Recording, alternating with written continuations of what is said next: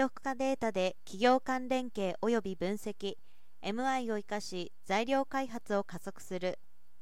マテリアルズ・インフォマティクスとは機械学習などの AI 技術を応用して材料開発の効率を高める取り組みです。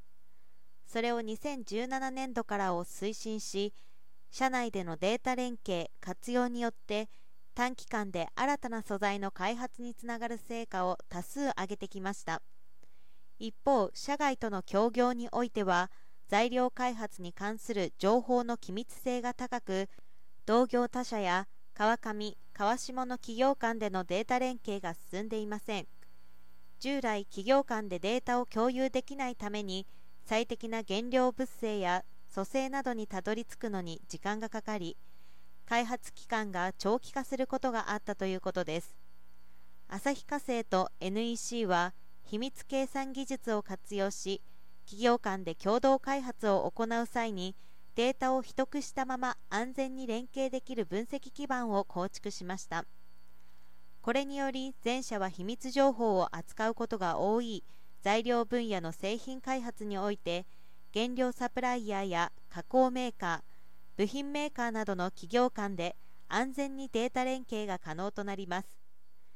地区エネルギー領域の研究開発において同基盤の活用を開始した同社はこれまで培ってきた MI の技術の知見を生かし企業間の壁を越えたデータ連携により材料開発のさらなる加速に向けて取り組んでいます。